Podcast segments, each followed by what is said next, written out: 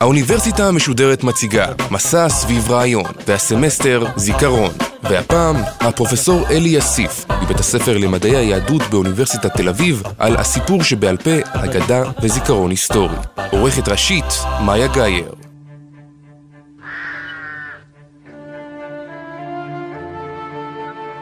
When people told themselves their past with stories, explained their present with stories, foretold the future with stories, the best place by the fire was kept for the storyteller.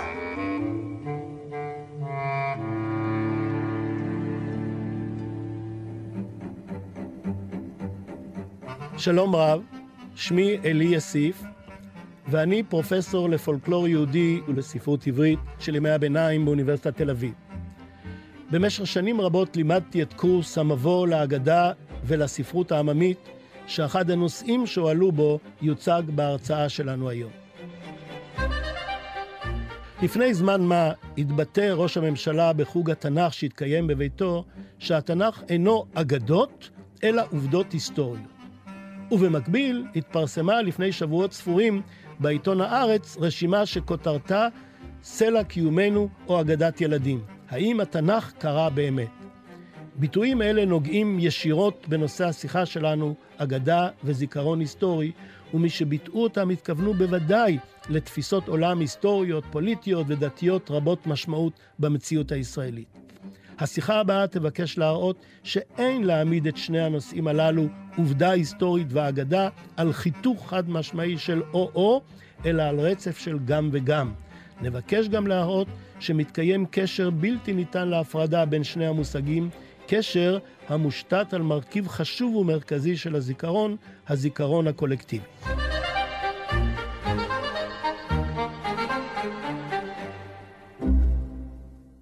בניגוד לתפיסה המקובלת בקהלים רחבים, שהאגדה היא סיפור בדיוני שאין לו כל אחיזה במציאות או באירועים ההיסטוריים, המצב הוא הפוך ממש.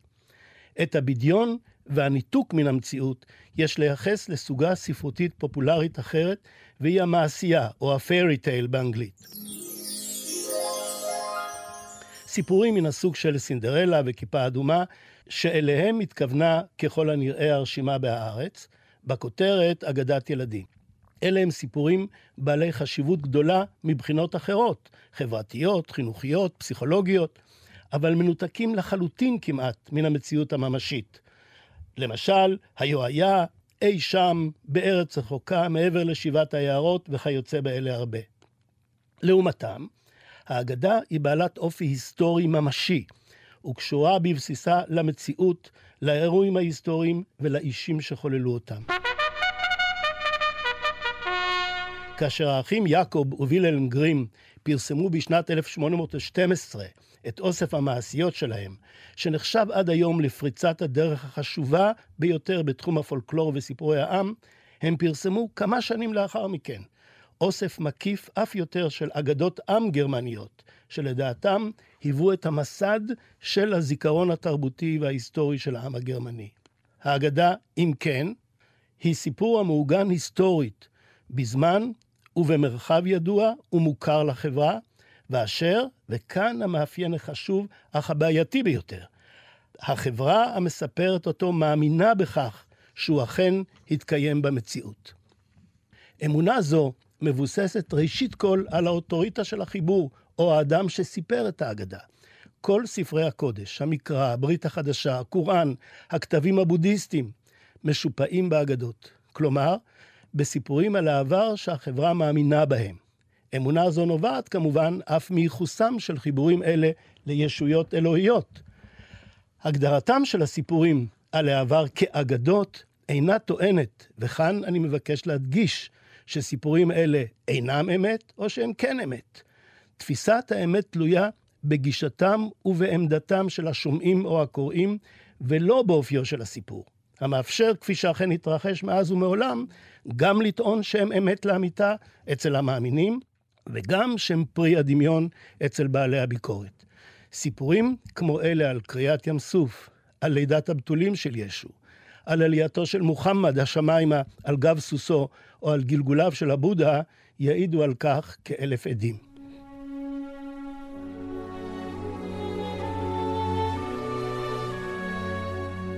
מדברים אלה משתמע שהאגדות מהוות את התשתית שעליה בנויות חברות, דתות, קהילות ואפילו משפחות.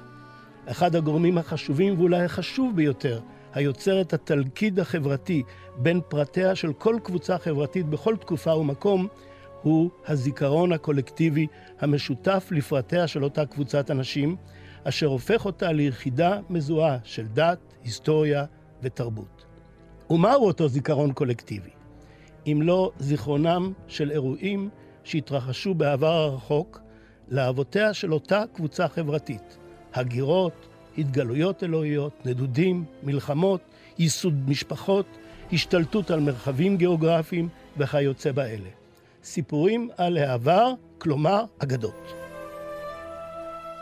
עוד גורם רב חשיבות להבנת אופיים של המרכיבים הסיפוריים של אותו זיכרון קולקטיבי, כלומר האגדות, הוא שאלת המדיום, האמצעי שעימו הגיעו חומרים אלה אל התודעה החברתית ועיצבו אותה. הזכרנו למעלה כתבים מקודשים כמו המקרא, הברית החדשה והקוראן.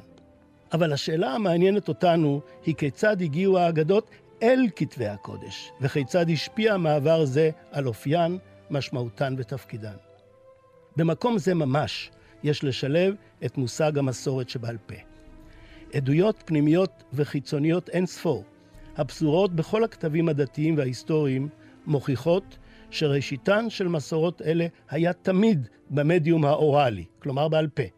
ביטויים כגון שמעתי, כך סיפרו לנו הזקנים, כך העבירו לנו אבות אבותינו, כך נהוג היה לספר אצלנו במשפחה, וכיוצא באלה עדות הם לכך. אף מבחינה מעשית קשה לתאר שמי שהיה נוכח במעמד קריאת ים סוף, אם מניחים אנחנו שמשהו כזה באמת יתרחש, התיישב מיד בתום האירוע ועוד לפני הנדודים במדבר וכיבוש כנען, העלה על הכתב דיווח מפורט על האירוע המופלא. מובן מאליו שאירוע כזה, ויהא אופיו אשר יהא, סופר שוב ושוב, דור לאחר דור במשך מאות שנים, עד שזכה לנוסח קנוני והועלה על הכתב.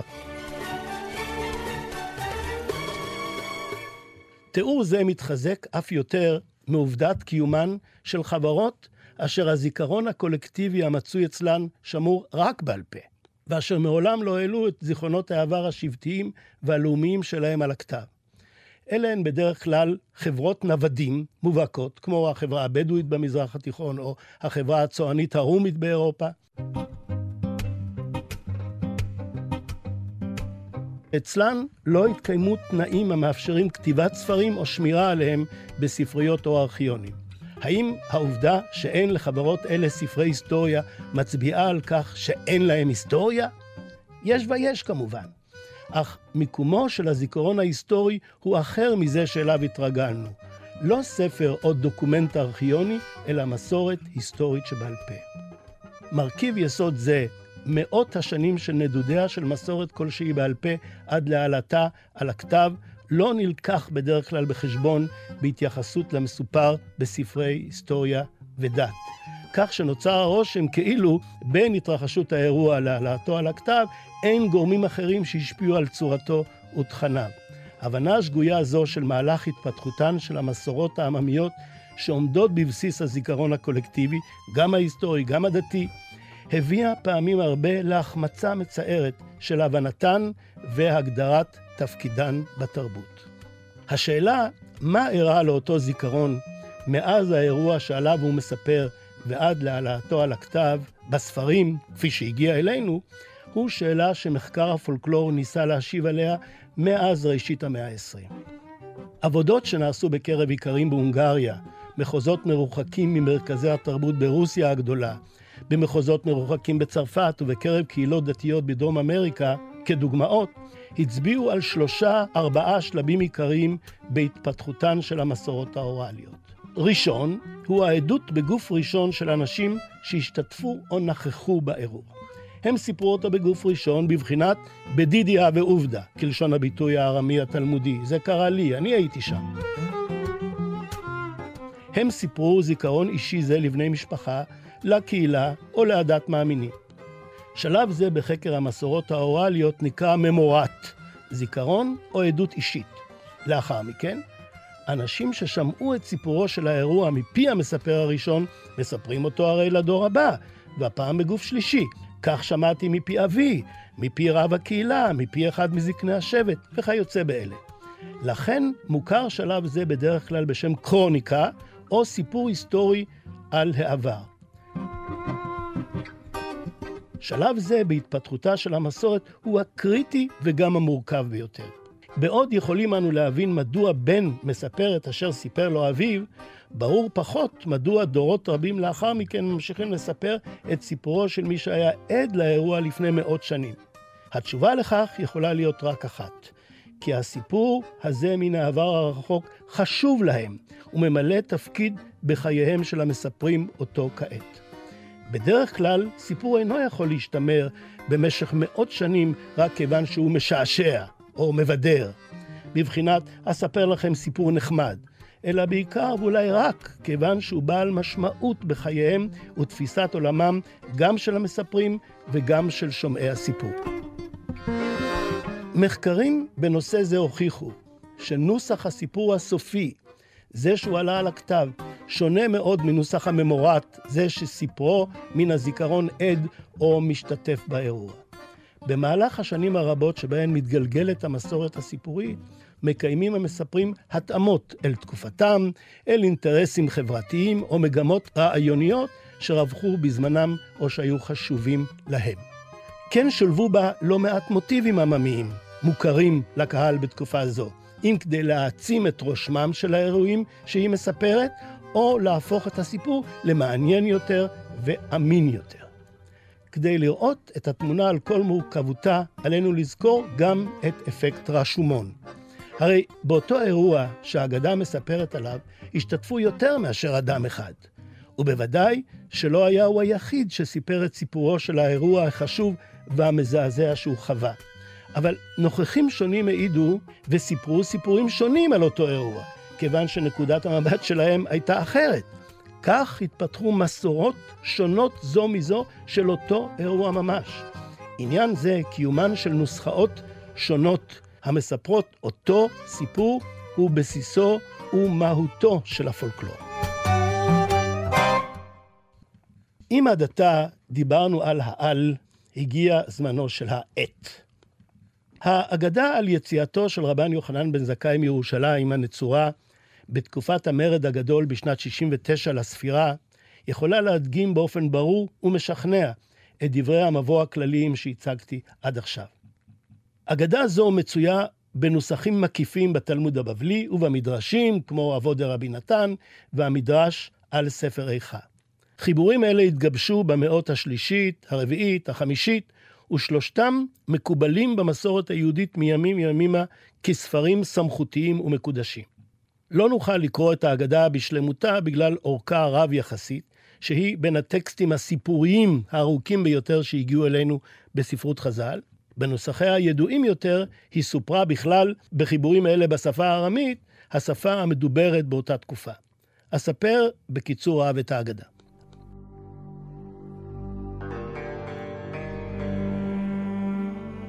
ארבעה דוכוסין, כלומר שרי הצבא הרומי, צרו על ירושלים והקיפו אותה במשך כשלוש וחצי שנים. היו אז בירושלים שלושה עשירים מופלגים, שמאגרי המזון שהיו במחסניהם יכולים היו לפרנס את תושבי ירושלים למשך חמש שנים ויותר. אבל בן בטיח, כך שמו, שהיה ממונה על אספקת העיר מטעם הבריונים, כך מכונים בהגדה הקנאים שמרדו ברומאים, שרף את כל מאגרי המזון הללו. אותו מנהיג הקנאים היה אחיינו של רבן יוחנן בן זכאי, גדול חכמי ירושלים באותה תקופה, והסמכות הדתית העליונה. כאשר שמע רבן יוחנן על שריפת מאגרי המזון, השמיע קול מחאה, ואחיינו, הראש לקנאים, הסביר שהוא עשה כך כדי לעודד את הנצורים להילחם ביתר שאת, כי לא ימסרו נפשם באמת בבטן מלאה. כאשר סייר רבן יוחנן ברחובות העיר וראה שאנשים סוחטים תבן כדי להוציא ממנו מים, כדי כך היה נורא המחסור, הבין שאין עתיד לעיר, והיא תיפול במהרה לידי הצבא הרומי הצר עליה, והחליט לצאת מן העיר.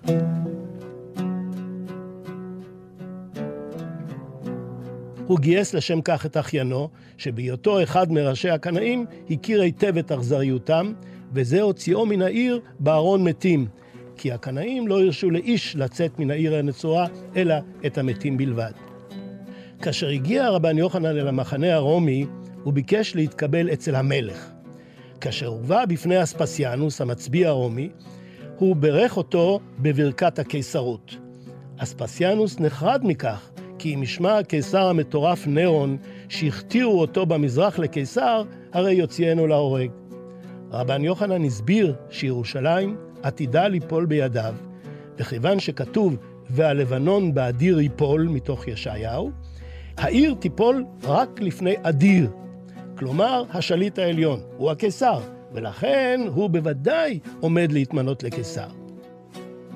אספסיאנוס מעמיד את רבן יוחנן בעוד שני מבחנים, שהוא פותר בחוכמה אלוהית המבוססת על הידע הכביר שלו בתורה ועל יכולתו ליישם אותה על המציאות. לאחר זמן, משמת נירון, אכן מוכתר אספסיאנוס לקיסר האימפריה הרומית. לפני ההסתערות הסופית על העיר, מתקיימת מעין ישיבת מטכ"ל של ארבעת שרי הצבא, שבה משתתף גם רבן יוחנן בן זכאי. כנראה כמי שיצא זה עתה מן העיר, ולכן בקיא במתרחש בה. נשאלת שם שאלה בעלת השלכות אסטרטגיות חשובות, אבל המוצגת בצורת משל, כנראה על ידי הקיסר עצמו. כאשר בחבית או במגדל מקנן נחש, כיצד מוציאים אותו משם? רבן יוחנן מציע להוציא את הנחש מן המבנה בעורמה, ואז להרוג אותו, וכך להציל את החבית ואת המגדל. כי מדוע להרוס בית שלם רק בגלל יצור מסוכן ששורץ בתוכו? אחד הדוכסים, העוין את היהודים, בכמה נוסחים זהו השר של הפרובינקיה הערבית, מתנגד וטוען שיש לשרוף את החבית והמגדל, כי רק כך יחוסל הנחש, כנראה בלא שיסכן את מי שינסה להוציאו משם בדרך אחרת. כאשר רבן יוחנן מתקומם על העצה הרעה, תשובת אותו דוכס עוין היא שכל עוד שבית המקדש קיים, ימשיכו הרי המלכויות להתגרות ביהודים ולפגוע בהם. הוא התכוון לטענתו רק לטובה, ורבן יוחנן השיב לו על כך באמצעות פתגם קולע. הלב יודע אם לעכל, אם לעקלקלות. כלומר, אתה ואני יודעים שהתכוונת להרע עמנו, לא להיטיב.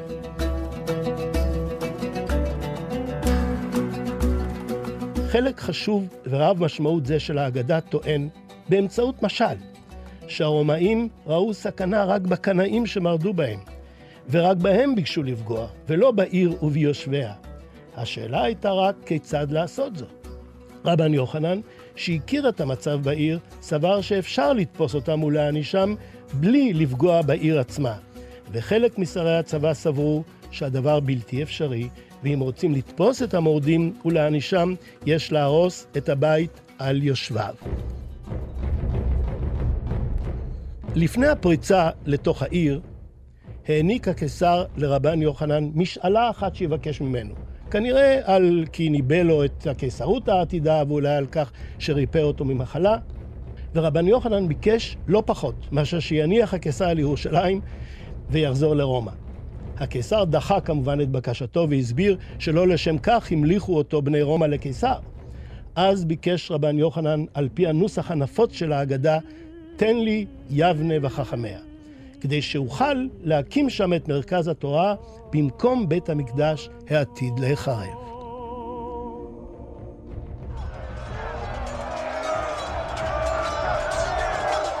לאחר כיבוש העיר, הקצה הקיסר פאה אחת של הר הבית לכל אחד מארבעת שרי הצבא, כדי שיהרסו אותו צד של העיר שעליו הם מופקדים.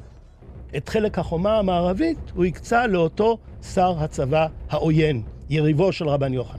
אבל כבר גזר הקדוש ברוך הוא קודם לכן שהחומה המערבית לא תיהרס לעולם. שלושת המצביעים האחרים מילאו אחרי צו הקיסר כלשונו והרסו את חלק העיר שלהם. רק שר הצבא הערבי לא עשה כן. כאשר דרש ממנו הקיסר תשובה על הפרת הצו הקיסרי, הסביר לו זה שהשאיר על תילו את הכותל המערבי כדי שיראו הכל בעתיד אילו עוצמה ופאר היו כאן, ועד כמה גדול כוחו של מי שהצליח להחריבם. הקיסר הסכים עמו, אבל גזר עליו שיפיל עצמו מראש החומה. אם יחיה, יוענקו לו חייו, ואם ימות, הרי עונשו מוצדק. הפיל עצמו ומת, וכך נענש על עצותיו הרעות. בין האירוע שהתרחש בשנת 69 לבין התגבשותה של המסורת ההיסטורית, האגדה, בתלמוד ובמדרשים, לאו דווקא העלאתה על הכתב, כי קרוב לוודאי שבתקופה זו התלמוד והמדרש עדיין לא היו כתובים. חלפו בין 200 ל-300 שנים. מה אירע למסורת זו במהלך מאות השנים של התפתחותה? מה היה אופיו העובדתי של האירוע שהתרחש? זו שאלה המעניינת בעיקר היסטוריונים. את הקשיים שבפניהם עומדים היסטוריונים המנסים לחלץ מתוך אגדה מורכבת זו את האמת העובדתית, אפשר רק לתאר. אבל ענייננו, כמי שמבקשים להבין את האגדה ולא לחטט אחרי העובדות ההיסטוריות, מצוי במקום אחר. למזלנו, נותר אכן כאין ממורט כזה שהזכרתי קודם לכן, והוא כתביו של ההיסטוריון היהודי הגדול יוספוס פלביוס, הוא יוסף בן מתתיהו, שהיה מפקד הגליל מטעם המורדים, ונשבע על ידי הצבא הרומי לאחר נפילת הגליל בידיהם. הוא נכח שם בירושלים בזמן המצור, אמנם מחוץ לחומה, אך תיאר בפירוט רב את מה שהתרחש בפנים, בוודאי מפי נצורים שהצליחו להימלט אל המחנה הרומי, כמו רבן יוחנן בן זכאי. וידע גם את מה שהתרחש בתוך הצבא הרומי שבקרבו היה מצוי עתה. ואכן, יוספוס מאשש כמה וכמה פרטים המופיעים בהגדה, כמו שרפת האוצרות והטרור שהטילו הקנאים אל הנצורים האומללים, בריחתם של מי שרק יכלו מתוך העיר הנצורה, המשא ומתן של המצביעים הרומים עם הנצורים על כניעה, ועניינם של הרומאים בהענשת הקנאים בעיקר, ועוד ועוד. כלומר, ההגדה נטועה עמוק בתוך האירוע ההיסטורי ומשקפת עד לפרטיה אירועים שהתרחשו במציאות. אבל יוספוס לא מזכיר את רבן יוחנן בן זכאי, או מפגש כלשהו שלו עם המצביא הרומי, שבזמן כיבוש העיר היה טיטוס, לא אספסיאנוס, שחזר כבר לרומא לכס הקיסרות, ולא כפי שהאגדה מספרת. אביא רק אפיזודה אחת שיש בה כדי להדגים את מורכבותה של התמונה שאנחנו מבקשים לצייר כאן.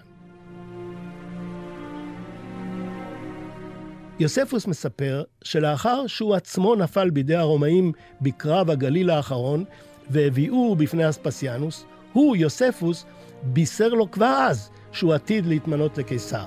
יוספוס טען כך לא על סמך פירוש אקטואלי של פסוק מקראי, כפי שעשה רבן יוחנן בן זכאי, אלא על פי ניתוח והבנה מעמיקים של הפוליטיקה הרומית. כלומר, ליוספוס ולרבן יוחנן מיוחס אותו מעשה. שניהם חזו למצביא הרומי את הקיסרות העתידה. לכך יש להוסיף שבפולקלור הבינלאומי מוכר היטב המוטיב של נבואה לגיבור על עלייה לגדולה ומלכות עתידה, מוטיב נפוץ מאוד בתרבויות ובחברות רבות ומתועד היטב במפתחות המוטיבים של הפולקלור הבינלאומי. רק טבעי, אם כן להניח, שבמהלך התפתחותה של מסורת האגדה במשך למעלה מ-200 שנה, מן הממורט אל נוסח האגדה המגובש שסיפרתי, אכן נוסף לה מוטיב פולקלורי ידוע ונפוץ, בצידם של מוטיבים פולקלוריים ידועים אחרים. אבל התמונה הופכת מורכבת יותר, כאשר ניכר בחשבון מחקר חשוב של פרופסור אברהם שליט המנוח, הביוגרף של הורדוס, שגילה במסמכים רומיים שעסקו בעלייתו של אספסיאנוס לכס הקיסרות, שהוא היה מכור עד מאוד לאמונות על-טבעיות, מה שקרוי בלשון היומיום אמונות טפלות. על פי עדויות אלה נהג אספסיאנוס להזמין למפקדתו מגידי עתידות, מכשפים, חכמים מקומיים, שהיו ידועים כבעלי כוחות מיסטיים, והוא נהג לשאול אותם באובססיביות האם יבחרו בו בני רומי לקיסר. כלומר, אפשר בהחלט ששאלה כזאת הוא הפנה בין השאר גם ליוספוס וגם לרבן יוחנן, שהיו ידועים הרי כחכמי היהודים. עם זאת, השאלה המעניינת והחשובה באמת איננה מה בהגדה הזו הן עובדות היסטוריות, מה שאחד העם קרא עדות ארכיאולוגית, ומה בתוכה בדיון פולקלורי. מה שחשוב כאן באמת הוא מה ביקשה אגדה הזו לומר לא בזמן החורבן, אז היא לא הייתה קיימת בכלל, אלא במאה השלישית ואילך, כאשר היא הגיעה לכדי גיבוש ספרותי כזיכרון קולקטיבי. אפשר לחלק את הדיון בשאלה הזו לפי שלושת הסוגים העיקריים של האגדה: אגדת הקדושים, אגדת המקום והאגדה ההיסטורית. נפרט. ראשית, האגדה על יציאתו של רבן יוחנן בן זכאי מירושלים היא אגדת קדושים מובהקת. במרכזה עומד מנהיג דתי, כזה שמשתמש ביכולותיו העל-אנושיות, שליטה בחוכמה עליונה, כדי להציל את עירו ואת עמו. כך באה לידי ביטוי ברור בהגדה זו ההכרה במעמדם המרכזי, שאין לו תחליף, של חכמי התורה בהנהגה הלאומית. לא לוחמים ולא מנהיגים פוליטיים, אלא חכמי התורה. נוסף לכך, זוהי אגדת מקום מובהקת. היא מתרחשת בירושלים ברגע הקריטי ביותר בתולדותיה. היא מסבירה את הישרדותו המופלאה של הכותל המערבי. בעת ובעונה אחת מקדמת האגדה את הנושא החשוב ביותר לדורות הבאים. הקמתו של מרכז התורה ביבנה כתחליף ויורש של בית המקדש, ויצירת מוקד חדש של פולחן ומרחב לאומי. בעיקר מבליט נושא זה את התמורה הגדולה ואפילו המהפכנית שעברה היהדות מדת של קורבנות לדת של תורה. ושלישית, האגדה על יציאתו של רבן יוחנן מירושלים היא קודם וראשית לכל אגדה היסטורית. היא מתארת אירוע היסטורי משמעותי, אולי המשמעותי ביותר בחיי האומה, חורבן הבית וראשיתה של הגלות שהפכה לגורם המרכזי ביותר בהיסטוריה היהודית. זהו הסבר אחד לחשיבותה ולתפקידה של האגדה, אבל אולי לא החשוב ביותר, וכוחה של אגדה הזאת טמון כנראה במקום אחר. מסורת אגדית זו התגבשה ונפוצה הרי לאחר מרד בר כוכבא, כלומר לאחר שתי מרידות כושלות והרות אסון באימפריה הרומית. בעת הזאת התגבשה כבר ההכרה המלאה, שהייתה קיימת כמובן עוד קודם לכן, שהבחירה בכוח עלולה להוביל שוב לאסון ולחורבן נורא, כפי שהתרחש בחורבן הבית ובהרס הקשה שלאחר מרד בר כוכבא. ולכן, אני מצטט, איזה הוא גיבור? הכובש את יצרו. כפי שאומרת לנו מסכת אבות, אף היא מתקופה זו ממש. לא עוד גבורת החרב והמלחמה, אלא יתרון הרוח וכוח הרצון. מי אם לא רבן יוחנן בן זכאי העומד במרכזה של ההגדה שקראנו, מתאים לאמירה רבת משמעות זו. הוא ביציאתו מרשותם של הקנאים, בחיפושו אחרי פתרון רוחני לקיום היהודי בתוך המציאות האלימה שחוללו הרומאים והקנאים גם יחד. הוא הסמן המוביל מעתה את ההיסטוריה היהודית. זהו המסר הברור והעיקרי של אגדה זו ושל הזיכרון ההיסטורי שעיצבה, בין החשובים ביותר בהיסטוריה היהודית, שהשלכותיו גם היום ברורות לנו לחלוטין.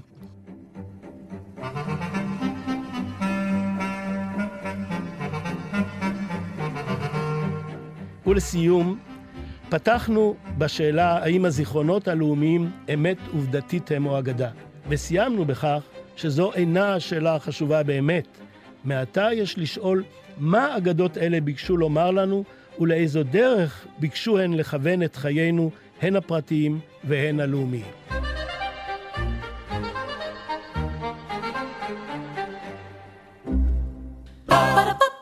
Ba-da-ba-ba-ba